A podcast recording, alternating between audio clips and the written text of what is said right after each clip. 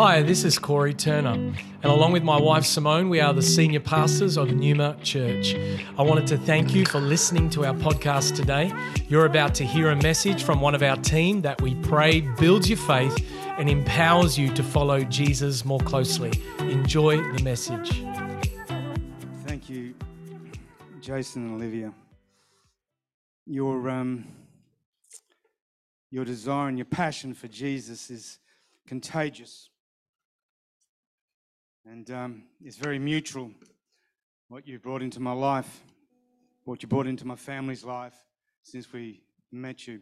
For everyone that's here today, I just really want to thank you. I want to thank, thank you for taking the time out of your life that you normally wouldn't do. You might have gone to another church or you might not be going to a church. I just want to thank you that you have come here today.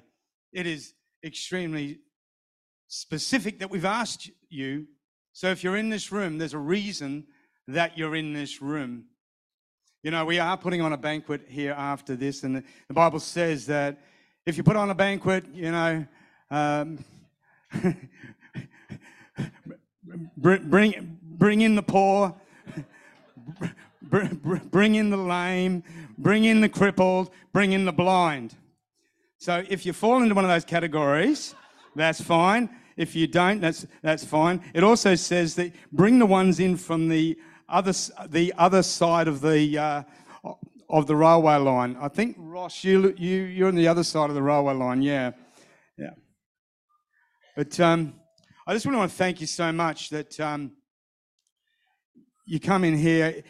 It is very specific, and, and, and what I really believe God wants to do is just reestablish every single person in this room. I don't care where you've come from. I don't care what your background is. I don't care whether it's the first time you ever heard the gospel, it's the first time you've ever been to church, or you've been invited as a guest. There is something in this place that's going to change your life. And it's not me. It's not going to, you're not here to hear me. You're here to hear God. And let me tell you, Matt and Carmen, you are here because God is going to rearrange and restructure and redesign your life in such a way you'll have no idea what's going to happen in the next 12 months. It is going to be a complete restructure and a complete pivot from this moment on what God is going to do in your life.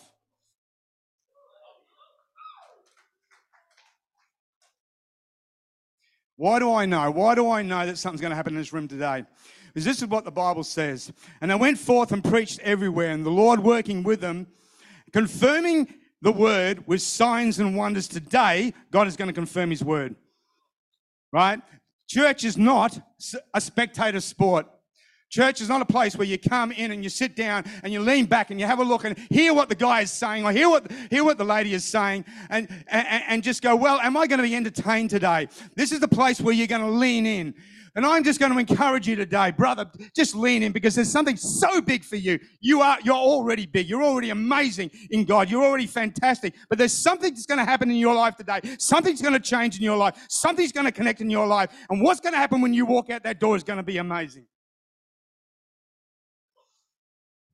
So I know that God's not here to condemn us. He's not here to think to, to tell you the things you've done, wrong, you've done wrong, but He's here to empower your life to live the life that He wants. I'm not going to give you the 10 keys to success because if I gave you a 10 keys to success, then you've got to go and try to apply them. And it's got nothing to do with you because the job's already done. God's already done the work. Let me tell you about the faith. This faith, you don't have to try harder, you just have to dig deeper. You just have to trust deeper. God doesn't want us to come up with a plan, He just wants us to, to believe. I believe today that all God's going to do, He says this that I am the way. All He's going to do is point you towards the way. Father, I thank you for every person under my voice today, everyone that hears your voice today. Father, their life will be changed. I thank you, mate, Lord, they're going to make a decision to lean in. They're going to make a decision to, to hear what you've got to say. They make a decision that today they want to hear something that's going to change their life. You're about changing their life, God. You're about changing what is happening in their life. And I want to thank you, Lord, for every single person in this room. You know, how sad, how sad would it be that if you went through life and, you, and, not experience God, not experience the power of God? What if you went through life and had a knowledge of God, but, but denied its power. You say, Well, I don't deny his power. But if you haven't experienced God's power in your life, in actual fact, you are denying God's power for yourself. You know, you wouldn't, you wouldn't want to experience, who wouldn't want to experience God's power if they knew it was there for them? Sadder still, if I went through life myself and I didn't show the power of God after I told people that my God was powerful. A God that had heard about this, uh, uh, sorry, a life that had heard about this Almighty God, but displayed the opposite defeat, confusion, discouragement, hopelessness. You know, life becomes like a soccer game. Every now and again, they kick you the ball, but you just can't even get a goal. And that's the, that's the thing, you see. I have, I have noticed this, this is my experience, that most people that I come across no matter whether they've been in church for a week or 30 years, they have disappointment. They have a disappointment. There's something there that is sitting inside of them saying, uh, Is this all there is? Maybe you've touched God's presence, but you haven't experienced his power. In Exodus 6 9, so Moses told the people what the Lord had said, but they refused to listen anymore because they become discouraged. Let me just say, people, when you got discouraged, it's very, very hard to come out of that situation. You know, sometimes our church experience isn't exactly what we think God was going to do. God's in the church, but He's not in everything that we do inside of the church. You want to know where God is? I'll tell you where God is. God's found in Psalm 39 7 to 10. God is present in your life in every moment, every day. He is waiting to reach out to you to help you live your life by the power of the Spirit. God wants you to live a powerful life, not a life that is structured by man, not a life that's structured by ourselves, but God. You know, you best find out what God wants or what God can do before you start asking Him. Because I think you're going to find that you're going to, you're to have Him short. God's big and He wants you to think big. You know, Abraham, against all odds, he just kept on believing despite the barrenness of his wife's womb, but despite his age. And at 90 years old, his wife had a baby. There's still some hope for us, darling. We're going to have another baby.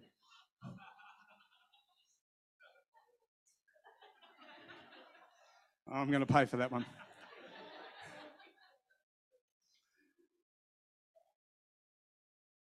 You know, the disciples in, in uh, Matthew 17, they tried everything to everything they thought was right to be able to see the power of God manifest in their in their life.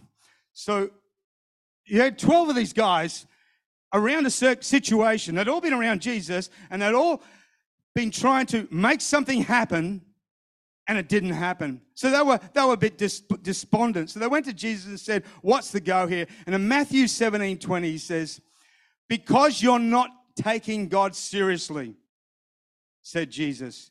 The simple truth that if you had a mere kernel of faith, a poppy seed, say, you would tell that mountain, move, and it would move. There is nothing you wouldn't be able to tackle. You choose whether you want to take God seriously today. You choose what your future is going to be like. You know, don't take it harsh because he spoke it to the 12. We can hang out at church or we can hang out with God.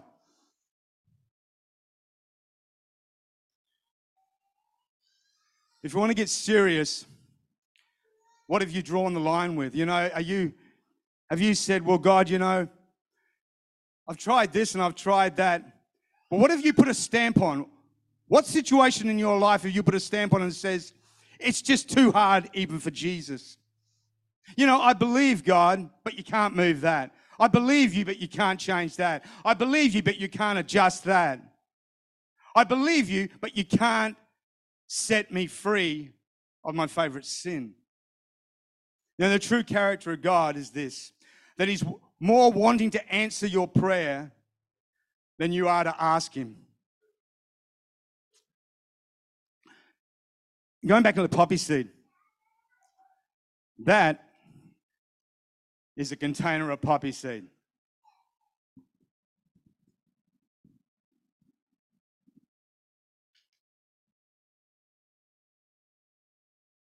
That is all it takes for us to move a mountain.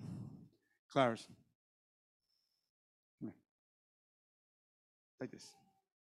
Stand up, young lady. You know, God's calling you into a life of faith. A life of faith, not just a family of faith. He's calling into a life of faith that you're going to look at God in, in a different way than anybody else. You're going to look at God and just say, I believe, I trust, and I, there is not going to be a barrier between you.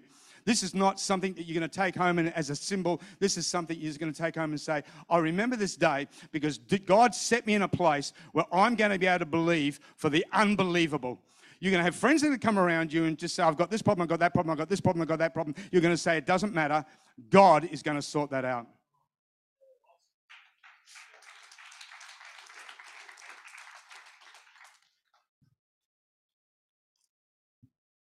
Brother, you'll never be short of faith again.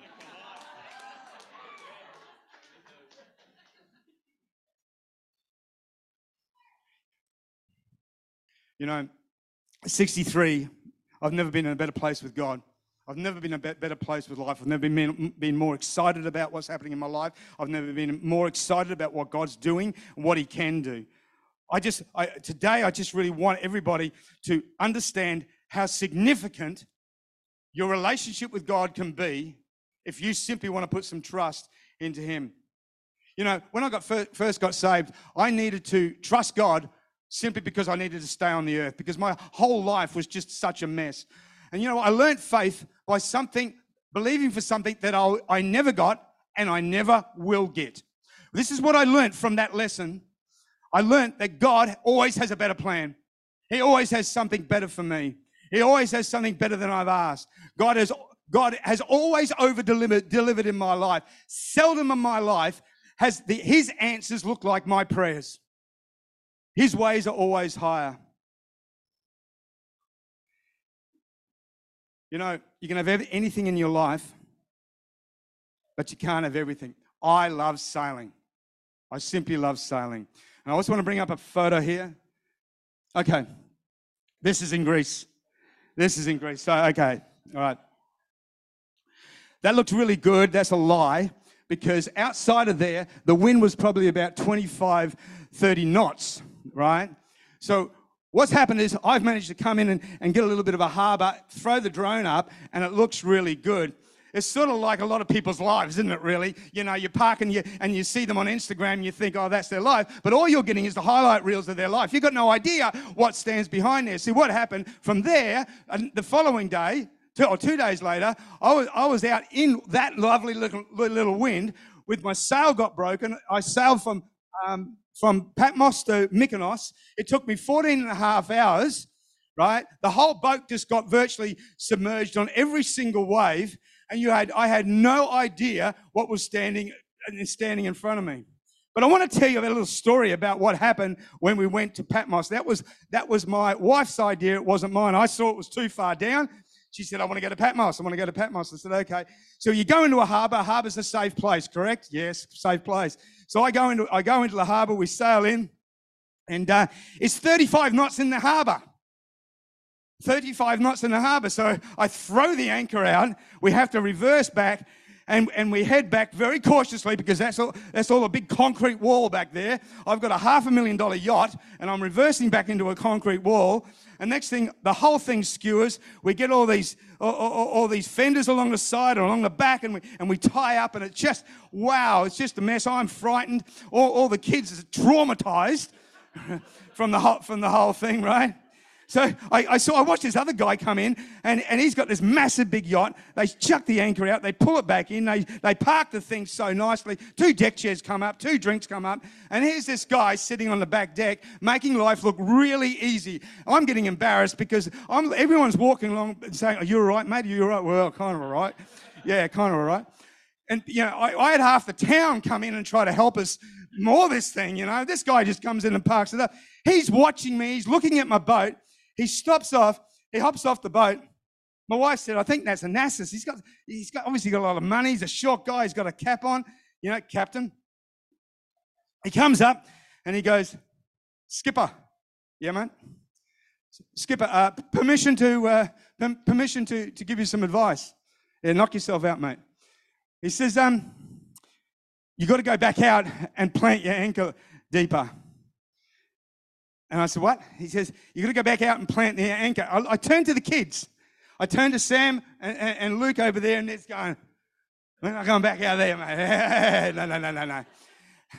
He said, he said, Skipper, permission to come on board. Yes, come over, short man. Just come, come on my boat. So he comes over and he just looks at me and he goes, You've got to put your anchor back out there. He said, Because you can't tie here the way you are. And he put his hand on my shoulder and he just said, Because this is what we do, we have to do this. Right? So I'm sitting there going, Oh, this guy's not going to let up on me. I've got to go out there again. And he said, Skipper, permission to bring another person on board. Permission granted. You just bring that guy on board now. Right? So we start going out there and he goes, Skipper, do you mind if I take the helm? Brother, it's yours. So he, he goes out, he goes right out, right out, right out. And then he, we drop the anchor and, he, and I, take, I take the helm and I start going back slowly. He goes faster, faster, faster, faster. And I go, oh no, that's a concrete wall. And he goes, he goes, permission to take the, anch- uh, the wheel again. Permission granted. So he takes it and he screams straight back stops just before the anchor takes hold. He throws the lines out, ties it up, and walks off my boat. Jesus said, You need to make sure that you reset your anchor in your life and in your faith. And I thought, wow, I've been doing this for a long period of time, and he wants, to, wants me to reset my anchor. You know, today I'm going to show you a little small slither of my life a small glimpse of what has happened in my life. Why I'm so enthusiastic about the things of God. Why I'm so enthusiastic about waking up in the morning and just conversing with God and getting engaged with God. Because what God's done in my life and where I've been is simply amazing. And I can look back and just go, I don't know how that happened, but it did. I was sexually abused as a child, as an alcoholic. I lost my marriage very early. I lost my business and I was extremely confused by the time I got, by the time I got saved. I'd failed high school at 15 years old. I had a chronic disease. I have two trades. I had time in prison between both trades. I've got, a, I've got a diploma, I've got a degree, and I've still managed to land myself in some of the biggest messes that you could possibly think. I have a master's in dumbness. I had a young guy I had a young guy come up to me and he just asked me, How did you get there? And I just said, Mate, let me tell you the dumb things I've done. He, his heart rejoiced. Be, rejoiced because he could suddenly see there was hope for him at his age that I had done so. And he asked me, How could you be so stupid? I said, I don't know. But, but, but, but we're here. You know, tests and trials are going to come to all. You cannot trial proof your life. I have seen the wisest fall into holes. But I have a faith in his faithfulness that regardless of my mistakes, he has been the ladder for me to come out of those deep holes. Hebrews 11:6. It's impossible to please God apart from faith. And why? Because anyone who wants to approach God must believe both that he exists and he cares enough to respond to those who seek him. Seven, by faith, Noah built a ship in the middle of dry land. He was warned about something he couldn't see and acted on what he was told. The result, his family was saved. What is it that God is building in your life? Kieran and Mandy, let me explain very clearly. God is building, God is building an ark through you. God is going to build something totally, totally new, something fresh, something you have no understanding about. But what it's going to do is going to change the direction of your family. It's going to change the, the whole history of your family. What is going to happen when you disconnect to what God wants to do? It is going to be different. You're going to go, well, is that God? But I can tell you now, as you as you come around that word, as you come around hearing what God is going to say to you, and you start building, you're going to see your whole family change. You're going to see your whole future change. Brother, you are destined for greatness. You have got so much on your lives. You have got everything there. God is going to change and adjust and build and create something wonderful through your life life. You know, it says here, but without faith, it's impossible to walk with God. You can't even walk with God without faith. You can't even walk with it and please Him for whatever, whoever comes near to God. You want to come near to God? You want to come near to God? You're going to need faith. Must must necessarily believe that God exists and He rewards, He rewards, He rewards those who earnestly and diligently seek Him. You know, I can do difficult. I actually excel on difficult, but I really struggle with the impossible. Whatever you do in your walk, whatever you do in church, whatever you do with your relationship with God, if you have not attached faith to it, you are wasting your time with it. If you stand here and you worship God and you don't add faith to that, you are wasting your time. If you turn up in church to tick a box, you are wasting your time. If you're going to come into a meeting and not expect God to speak to you, you are wasting your time. Let me tell you, people, all you need to do is connect with what God wants to do. Seriously, is faith such a big thing with God? you know, the Bible says that godliness with contentment is great gain. Oh, that's good. My, advice to you is get a bit of faith godliness so you, you can get some contentment with some amazing gain. Is it really important? You know, God says in Malachi Jacob I loved, and Esau I hated. One sold his birthright. What are you selling today short for your comfort? What have you given up? You know what? J- Jacob was a deceiver, a liar, a cheat. But he pursued God. He pursued God with a vigor. Yes, he had problems. Yes, he had issues. Yes, he, yes, he didn't get things right. But let me explain. He didn't sell himself short. Jacob I loved, Esau I hated. Let's look at the resurrection. Why are we going to look at the resurrection? Because, because that's what you're here for. God wants to resurrect your faith today, right? So we're going to have we're going to have a look they turned up at, they turned up at the graveside. He wasn't there. Here's my first point, people of God. Stop looking at where God was. Stop looking for him where you found him previously because he has moved on. He, he is moving on, and I can tell you now that, that he is going to be in, a, be in a new place. You know, he appears to a group he, he appears, sorry, appears to, to, a group of two women, uh, two lots of women. But the apostles didn't believe him. A couple of messages there. D- make sure that you're not the one apostle left out. Make sure that your life doesn't put you on the side and you become the one not part of the leaven. The second thing I think you need to hear is listen to the women in your life. That, that's putting me back to, back to that position again. Yeah, whew, that was a savior. So the pack gets back together. So Jesus turns up.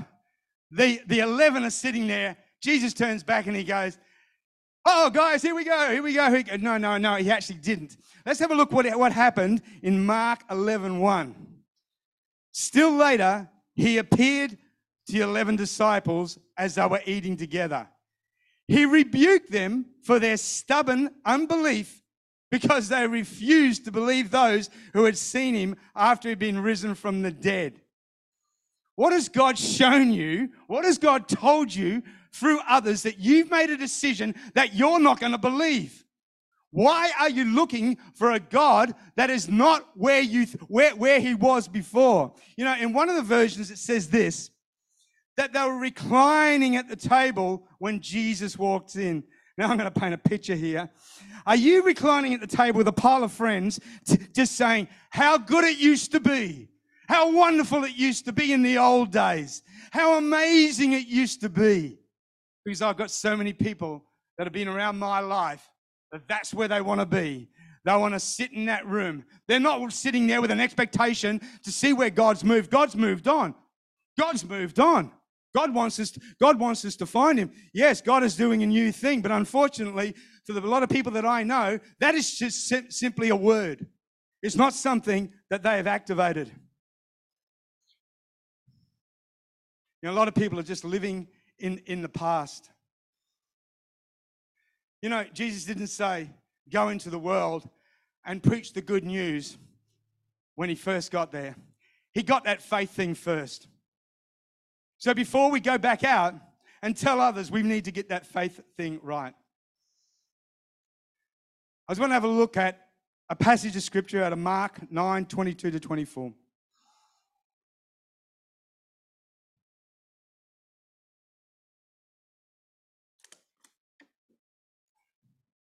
And the Spirit often throws him into the fire, into the water, trying to kill him. Have mercy on us and help us if, if you can. Wow, that's a challenge, isn't it? Hmm, how many of us have just gone to God, well, if you can? What's trying to kill your, your future today? Finance, health, habits. You know, I've done some very, very dumb and unwise stuff that's trying to kill my future. Don't wait for death to deliver you from your habits. Death isn't your savior, Jesus is. Listen to how Jesus responds. What do you mean? What do you mean? If I can, J- Jesus asked. Anything is impossible for a person who believes. That's the response that we get when we go to God and say, Can you? Is it possible? Is it, is it something you're able to do? If I can. If I can. What do you mean, if I can? You know, don't you think the dad would have done everything he could? He would have tried everything to be able to, to, to, to help that. Don't we go to God saying, God, I've tried, I've tried everything that I can do, I've thought it through. You know, there's no way to go forward, but can you have another look? My problem, if you can. You know, the father cried out, I do believe, but help me with my unbelief. In other words, help me with my ifs. My ifs that keep stopping me. God is not challenged by your challenges. You know, this is what he said a little bit further up in, in verse 19. How long must I put up with you? Bring the boy, that problem you have. Sorry, that's not my son's. I didn't mean to say that. To me, Tonight, God is saying, bring that problem to me. And the message I want to get very clear to you is this God wants to deal with your ifs. You know, if you have a plan for business that you can manage and control, it isn't God's plan because it hasn't got any faith. He isn't seeking someone that says, I've got this, God. I've got this business. I've got this problem solved. I've got the family future all, all mapped out. God says, I alone know the plans and, and purposes I have for you, plans for a future and a hope. My advice is this take the pressure off yourself. God's got this. Take your hand off the wheel and give it to Him. God is integrous regardless of what happens God is good. God is still good. It doesn't matter what goes on, it doesn't matter what fails or what doesn't look right. God is still good. In Hebrews 11 1, faith is the substance of things hoped for and the evidence of things not seen. I could, um, uh, well, there's some very, very deep theological people sitting in this area around here who could probably break down everything there. But just what it is basically is, is saying this is a legal document that God has given us. Right? This is the evidence that we take to court the court of problems, the court of, of distress, the court, the, the, the court of, I really need this to happen for me. And we take his word and we, and, and, we, and we put it in there. But how has that affected my own life? I've only got a, a bit of time for a few quick testimonies. I want to make something very clear when I bring some testimonies out. These are not blueprints. Don't try this at home, children. All right? This is something where God has spoken to me personally, and asked me to do something, or He's activated something in my life, He is no respecter of persons, but He is a respecter of principles. To be honest, what I'm going to tell you today, I don't really know how they came together. I'm kind of like that guy who says, Well, I don't really know what happened. I, I was blind, but now I see. So uh, I had all these problems, but then God came in and sorted out. You know, it's like the young lady bleeding for many years, touched the edge of the garment of, of Jesus. There was no doctrinal reason why that was going to work. There was no purpose of why. There was no, there was no scripture to say if you touch that garment, your life is going to be changed and different. It's, where is she? The young lady who was, oh, she's sitting here. She's sitting here. You know, today this is what's happening with you. You're touching, you're touching the hem of his garment. For whatever's happened in the last 12 years, with all the pain and all the agony, all the internal bleeding, all the things that have happened, you're touching God. You do not know what's going to happen. You don't know why it's going to happen. But all I know is that because you're reaching out today, because you want to touch God, for everything that's happened, God's stopping the bleeding. God's stopping this now. And God is going to take you into a place where you couldn't even consider. He is changing things. He is pivoting you right now, right now, right this very moment and He is going to adjust things. You are going to have a smile on your face and a laughter in your heart like you've never known.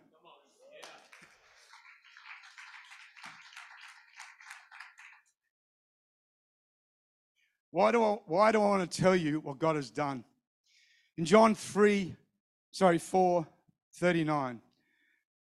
Now, many Samaritans from the city believed in him, this is Jesus, and trusted him as Savior because of what the woman said when she testified. He told me all the things that I've done today. Today, I want to tell you what God has done for me. God knows your situation, and God knows how to get you out of there. A number of years ago, I was in a church. There's, there's, um, a, there's a lady who was in that church, and in that time, she's in this room. And uh, we had a week load of prayer and fasting. My life looked pretty tragic at the time. I had $67 in my bank account. I had a car that was broken down, which was going to cost me a couple of thousand dollars to fix up. I had nowhere to live and I had no job. But the $67, I went to the man of God and I just said, Do you believe that the widow of the two might threw her money in there for want of a better life? It couldn't have changed her life. It couldn't have, it couldn't have, you know, it wasn't everything there. It, it wasn't, it wasn't uh, enough to, to, to do anything with it. She, she threw it all in. Do you believe that she put it in there because she was going to trust the God she was giving to to give him a better life? And the man of God said, Yeah, I can't, I can't believe that. Yeah, yeah, you're right, Martin. So I gave the church my 67 bucks, not a big tithe, but anyway, I, I put it in. So we were fasting for the week. Day one, day two, day three, day four, nothing. Day five. Day five. A guy walks in, into the church. He walks up to me. He hands me an envelope. He says, There's a check inside of there. I, I, I have signed it. It is for whatever it cost you to get your car out. Fill it up with fuel. Get the car. There, there is the check. Thank you very much. A lady walked in. She was a Jewish lady. And uh, she'd been very close to some very senior leaders here in Perth. And she walked in, she had tears rolling down her eyes, and she, she walked up to me and she gave me a box and an envelope. And she said, Last night, God told me to give you this. And she said, I know it's going to change your life. Well, she had no idea how much it was going to change my life. You see, inside of that box was a diamond ring which used to belong to Margaret Court. With that was an envelope with a valuation of $8,500. I was able to sell that ring for $8,500 and completely rearrange my life and start business from that point on. However, I had no job. A guy walks in at the end of the day and he says, I don't know whether you're interested, but my boss wants someone to work for them. I think you'd be right. I said, What do you do, mate? He says, I, I sell pest control. I said, What's pest control? He said, Well, well, you know, kind of, you know, bugs and termites and stuff. I said, Oh, okay. He said, It was door to door. Well, okay. So I took the job. That job took me from one place to a marketing manager, to a general manager, to an ownership of a business, to the businesses where I have today. Do not despise small beginnings, let me tell you.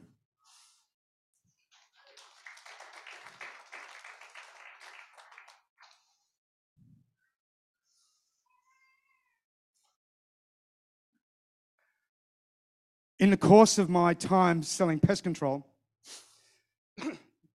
I'd started a, uh, a, business and I had flyers. So I got a whole pile of flyers and I was living in a house. I didn't have a, I didn't have a car because I gave that car away. And I had a push bike.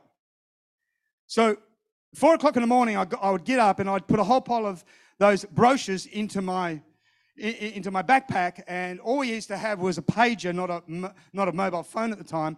And I would go around and I'd drop those, those, those things off from house to house. And I, in the morning, I went right right down south. It was probably about 30 k's on my push bike. I went around the area and I did. The time I was coming home, it was really dark and it started to rain. I, I, I was pretty upset. I hadn't had any calls during the course of the day. It, it, it was just so bleak and horrible. And I, and I had people uh, beeping me from behind because I had no lights on my on my bike, and, and, I was starting to get pretty upset about it. So you know, I just thought, oh God, you know, I, am just gonna I'm just gonna make a decision. I'm, you're still good, God. You're still good. You're still integrous. You're still great. I got home, and the only thing that I had put money into was getting someone into the house that I, I was in to clean the carpets. That was the only thing that, that I, I put money into. And I get home and I thought, gee, the carpet cleaners have done a really good job. No, the carpet cleaners hadn't done a really good job. Someone had come through and taken everything out of my house. They had backed a truck into the property and they had stolen everything. So I looked in there and I had no bed, I had no fridge, I had no anything in there. The only thing they left in there was a little briefcase. There was a little briefcase. So I picked up that briefcase that day and I thought, this is either going to kill me or make me. And I tell you what, I started going around there in that briefcase and I said, God, I have got contracts. I have big contracts in this briefcase. You are with me with this briefcase. You are with me in this room. I want to praise you. I want to thank you. I really, really, really want to, want to just tell you that you are so good. Do you have any idea of what God will do if you worship Him in the middle of your crisis?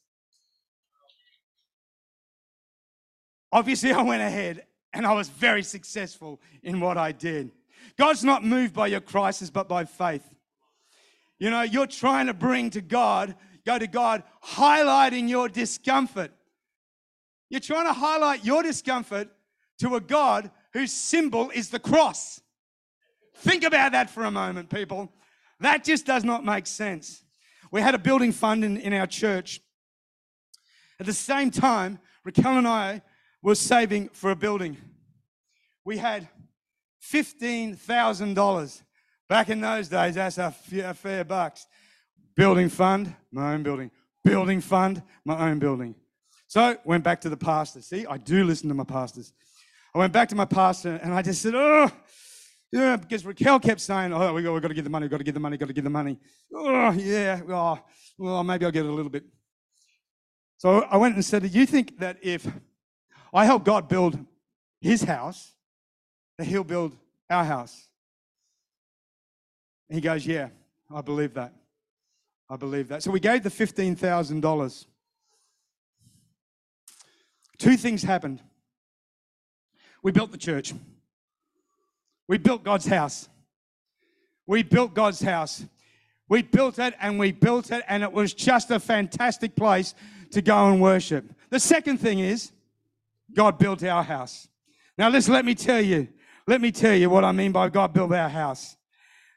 We started with no money when we started the house. When, when, when, when we had to go and put a hole in the ground for the foundation, it was ordered without me knowing it, and I had no money in the bank. Not a cent. Not a cent. And the guy said, Oh, the, the, the, the dozer's going out tomorrow. And I went out there, and the dozer was out there digging holes and, make, and costing me money, and I, had, I didn't have a cent. I watched God, bit by bit, build a house without borrowing a cent from the bank. And let me tell you, let me tell you the key, one of the key moments in my whole life of building that house. I was petrified. I had engaged people. I didn't have the money, but I really believed that it was right. And the only thing that I can remember was in the Bible, it was Zerubbabel went to the corner and he cried, Grace, grace. So I went to the corner of the house. I am stressing, my wife isn't. Gee, that gets me. I went to the corner of the house and I put my hands up against the wall and I just, for about 15 minutes, just cried, Grace, grace, grace, grace. Trying to, and trying to bring some presence of the God, some peace in my life. I turn around and Raquel goes, Wow, you know what I just saw? What? Said Jesus was walking through the house and he's just inspecting everything. And I think I'm crying, Grace, Grace, and, and she's getting a vision. So, so I get a call from a bricklayer. At this stage, I own $25,000. He said, Man, I need some money. I thought, Yeah, no worries, man, no worries. I've got nothing, nothing, zip, zip, nothing, nothing, nothing in my bank. I thought, Oh, God, you've got to be in this thing. You better be in this thing. So and then he said, Oh, mate, he said, Can you come down today? He said, oh, I, I need to get it today. I thought, Well, I could write a check and hope, and just hope hope that the bank's going to have a mercy on me in some way. And then, uh, just before I left, he, he said to me, um, Yeah, mate, just make sure you get down this afternoon. I really need to grab that check. So, myself and my wife prayed. I'm in the car. I hop on the phone to my mother, and I just start telling my mother, I am stressed. I am really, really stressed here. And she said, Why are you telling me? Go to the throne, not the phone. She said, She said, I'm not your supply. God's your supply. He told you to build the house. I didn't tell you to build the house. You go to God. God's going to sort it out. So I nearly get there. Raquel phones me. She said, Someone's just dropped some money around into the house. I said, Whoo, how much is it, honey? She said, $18,000. I said, Oh, gosh, God is good. I'm nearly home. I'm nearly home. So I get there and I'm thinking, Oh, I still have $18,000. Yeah know, I probably still, I'm still short. I don't know about writing this check. Then the guy says to me, make it out to cash. I've got to cash it this afternoon. I've got to pay the wages. Oh, God, you take me this far and you not don't deliver? Raquel phones me again. She says, I don't know if it made any difference, but it's US dollars that they dropped in. I said, get it to the bank, get it to the bank, honey. Just in case you wonder, when I say God over delivers, have a look at the house that God built for us. Yeah, yeah, no, I, I didn't really expect that one. That, that, that one came in pretty, pretty good for us. Okay, I had a tax debt of $80,000. Yes, you can get yourself in a mess. I had a tax debt of $80,000. So what do I do? I fall on my knees and ask God for, for help. And he says, well, he says it's, the, uh, it's in the fish. I thought, yeah, great. I, yeah, I know the scripture, Jesus. Maybe you want me to go down the beach and I'll just keep on fishing and keep on grabbing some fish and getting, the, get, getting something outside out, out of the fish. And I thought, this is really weird. This is, I, just can't, can't get this out of my head. A lady walks into my office and she says, Can you sell my business? I look at it and I go, Yep, I can sell that business. Two days later, I have a cash offer on the business I settle the business two weeks later within the, within the time for the ATO, and I made $90,000 on that one transaction. What did it sell? Fish.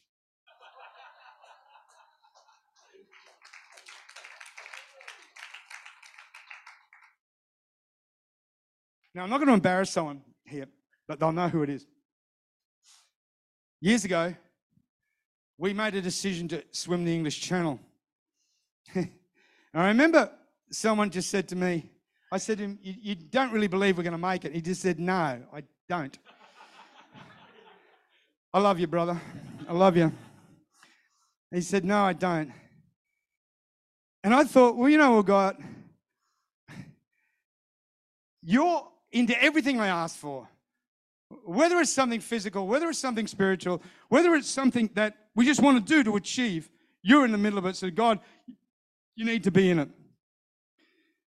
So, the season starts for the English Channel, and it was just uh, remarkable that we could even get a swim. You're normally going to wait for a couple of years because it's all it's all registered and everything. So, so we get there already. People have failed, failed, failed, failed, failed. Samuel and I get into the water. We're the first ones to get across that season. We're the first father and son to swim the English Channel together. You see, here's where the power was, though. When the boy was four and a half years old and he had cancer, and they were going to take his leg off, all I said, God, is keep this boy alive. Keep him, keep him with us. Just keep my son alive. You see, but that wasn't good enough for God. He said, No, I'm going to show you. I'm going to give you an English Channel crossing because here I am bigger than that boy's broken leg.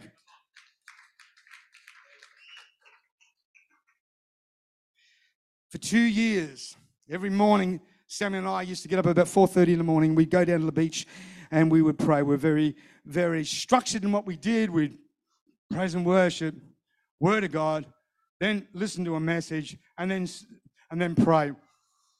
During these periods of time, things were up and down financially, and you know things were a little bit of a struggle for the Smoothy household. You know, I've I've known what it's like to flick the lights on when they don't flick on.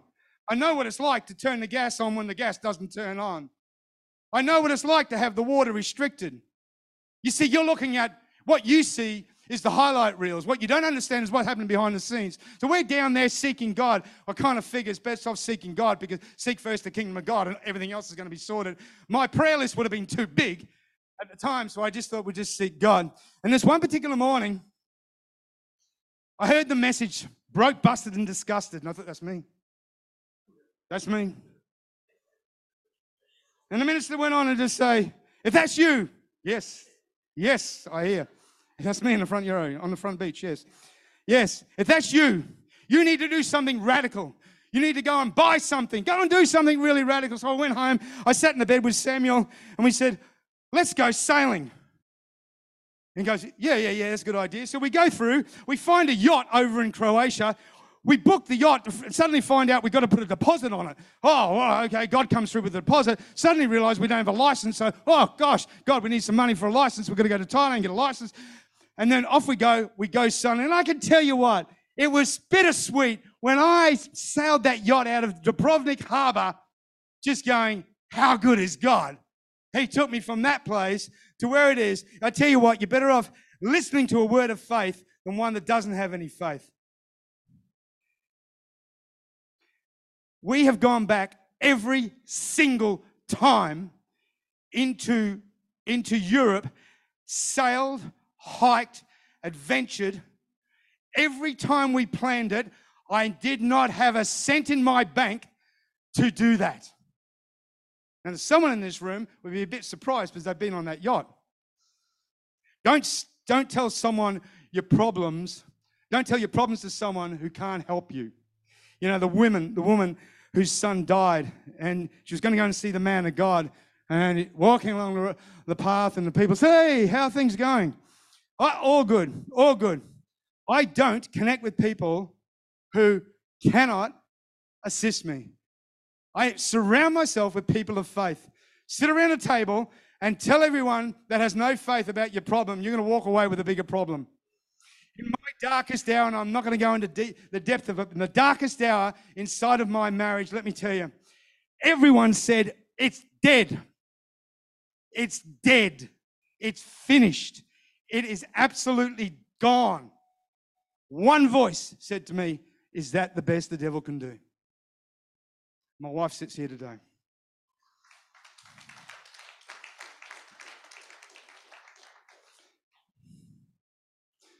I want everyone to dig into this next little one. Psalm 92, 13 to 15. Those who are planted in the house of the Lord shall flourish in the courts of our God. They shall still bear fruit in old age. They shall be fresh and flourishing. Regardless of my age, I'll remain fresh and flourishing in God. My best fruit is yet to come. My age is not what positions me in life. It is my relationship and my faith relationship with God and me being planted in the house. In Psalm 52 8, it says, But I am like a flourishing olive tree in the house of God. I trust in God's faithful love forever and ever. Now, I did a study on the olive tree. Once again, something you would have done for sure. But this is what this is what I want. Right. They're tough equipped to handle drought, sub zero temperatures, frost, and even fire. Olive trees are extraordinarily resilient. Their roots go down strong and they can regrow even when it seems like they've been totally decimated. You know, church can be a dry and frosty and sometimes hot place for some, but only those that are planted kick, can kick back to life after being smashed. If you are not bearing fruit, you're your roots are not in the right place. That is a pot plant. That pot plant can live, it can do, it can have a great life as long as someone else just comes along and waters it. But that pot, pot plant might say, Oh, I don't like this room. I might go to another room. I might go and sit in another room. So oh, I'll, I'll just go over there. You see, the difference between a pot plant and a tree a tree roots will go down and dig its own water and dig its own nutrients. You choose whether you want to be planted or whether you do not want to be planted. Planted isn't having isn't having a cup of coffee with some friends with church seeking life's answers over one over one conversation. It's not spasmodically turning up to church hoping that the message for the day is the one thing that's going to keep you going for another week. It is sitting in a place inside of, a, of the church where you are using what you've got in your life, where you are joining with everybody else, where you're building and you're getting built. The biggest key I've found is this make the adjustments that you feel God is prompting you. And the only way that I can do that very comfortably is because I'm planted and I know the voice around me. I want to tell you a little testimony of something very recently about being planted in a house. You see, I believe God wanted me in this particular house. I'd prayed for six months. I'd fasted for 21 days. I don't say that proudly. I just want, I just really wanted to be where God wanted me to be. There was no doubt. I just wanted to be where God wanted me to be. Anyway, I had a cup of coffee with Matt and the pastor one day. We walked out, and I knew that God wanted to say something to me from this guy. And this guy's pretty brash. I have a cup of coffee with him. Just be careful because he can bring the house down inside of the cafe. All right? Yeah, he'll just start, he'll just start hammering out prayers and there won't be anything. But I'll just take this conversation outside to the front of my car. And he started prophesying over my life. And what he was doing, he was speaking some stuff which, which, which was, how can this be, God? Because there's some stuff there that's really dead. How could, how could this man be so, but it was so clear, it was so clear, it was so clear. I want to show you a photo. Okay. Yes, that's me hiking. Okay, I just want to tell you what happened here. That is in the highlands of Ireland. And uh, Sam took the photo. It was quite weird because my phone rang. And it probably shouldn't have rang because we shouldn't have been in a, in a reception area. It was the phone that rang. One of the things that he spoke over my life, the man of God spoke over my life, was about a transaction. And I thought, you have no idea. That thing is dead, dead, dead, dead, dead. Absolutely dead. That phone call that he happened to take the photo of was the guy on the other end just saying, because these guys weren't even talking to, to each other, going, the deal's back on. The bottom line for that I believed, I just believed, I thought, yeah, it's going to come together. It was the biggest transaction I've ever done in my entire life. And it's just settling now. You know, as long as you're planted where God wants you to be, you're going to see some things. You might say to yourself, well, I've got to get everything right in my life, Martin. You know, you work, you, you got everything right in, right in your life. No, wrong. Let me tell you, and don't, and don't slaughter me for this one. This is a cracker. I was standing on a pulpit. I had spoken about faith. I had made an altar call. This woman came up And she just responding to the word, just said, I'm in a real financial mess. I need God to, to, to help me out. And I thought, I know you. I know why you're in a financial mess. I know everything about you, and I cannot. I'm arguing with God at the time, really. And I thought, no, she's responded to the word. So by faith, I just went, well, God, you're faithful to your word. You're going to fulfill it because it's been spoken. Signs and wonders going to happen. Bang, I'll pray for this lady. Two weeks later, she came to me and she goes, Martin, how amazing. My uncle won lotto when he bought me a house. Oh, gosh. Jesus.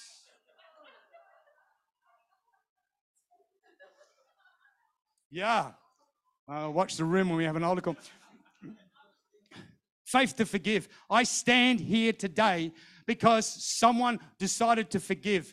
Someone had faith that their future was going to be better. The future of what God, what, what God had for us wasn't going to be reflected in the past. Someone was going to trust God more than they were going to trust me. Someone was going to trust God for, for what was going to happen in our family. I stand here and I have my family in this house because someone had faith to forgive. Do not find yourself caught up in unforgiveness. Freedom is available. If death is going to set if death is going to set you free, let death be your savior. What has God done with some of the stuff? Oh, what a you know, you're blessed to be a blessing. We've been gifted to be able to give others to, things to others. I went into a house, I paid down the mortgage of a young youth pastor. I then gave them some money to be able to go and do something. It changed their life forever.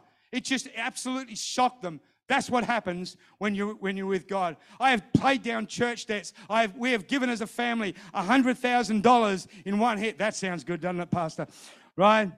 We paid, pers- we played, paid personal debts for others. We blessed others with, ho- with holidays. And we even have, I've got a guy in this room who, is, who has been on a holiday with us, had no understanding behind the scenes what, what actually happened.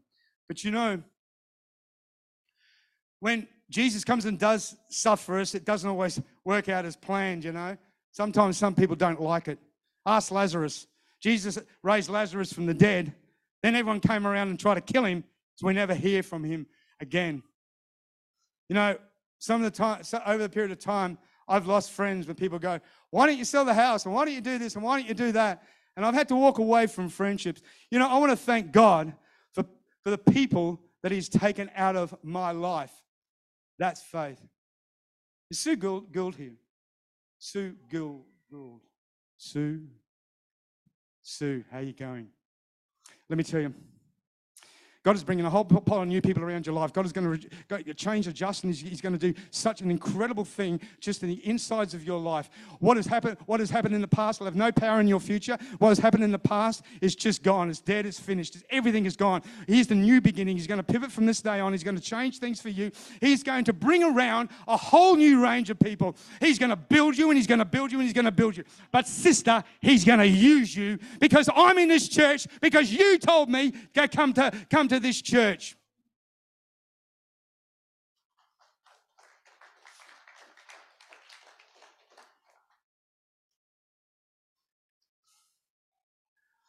For those that have been around, I'm winding it up. For those that have been around Jesus in the church for a while. Hebrews 10 35 to 37. And I want you to read this because it's for you.